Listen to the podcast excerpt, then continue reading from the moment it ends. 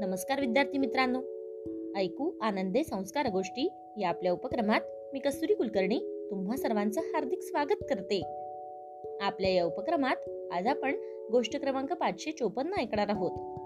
बालमित्रांनो आजच्या गोष्टीचे नाव आहे सुयांचे झाड.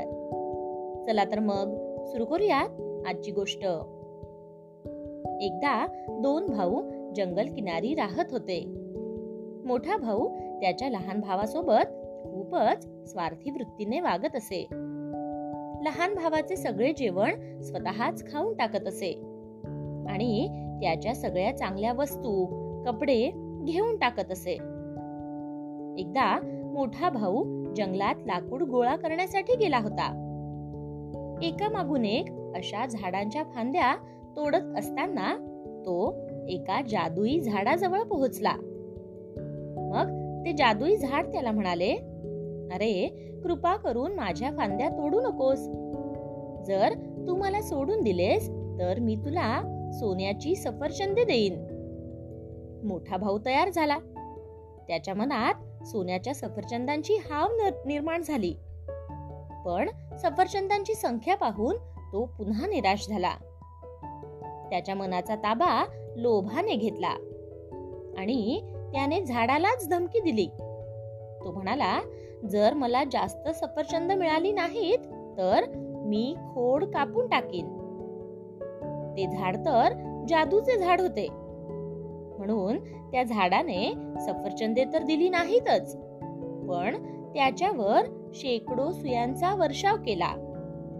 त्यामुळे तो मोठा भाऊ वेदनेने विवळू लागला. सूर्य अस्तास निघाला होता. लहान भावाला इकडे मोठ्या भावाची काळजी वाटत होती. म्हणून तो मोठ्या भावाच्या शोधात निघाला. शेकडो सुया शरीरात घुसलेल्या अवस्थेत तो लहान भावाला सापडला. लहान भाऊ त्याच्या मोठ्या भावाकडे धावतच गेला आणि दुःखद अंतकरणाने त्याने त्याच्या शरीरातील प्रत्येक सुई काढली. सुया काढून झाल्यावर मोठ्या भावाला वाईट वाटत होतेच. म्हणून त्याने आपल्या वाईट वर्तणुकीबद्दल भावाची आणि झाडाची माफी मागितली. आणि इथून पुढे चांगलाच वागीन असे वचनही दिले.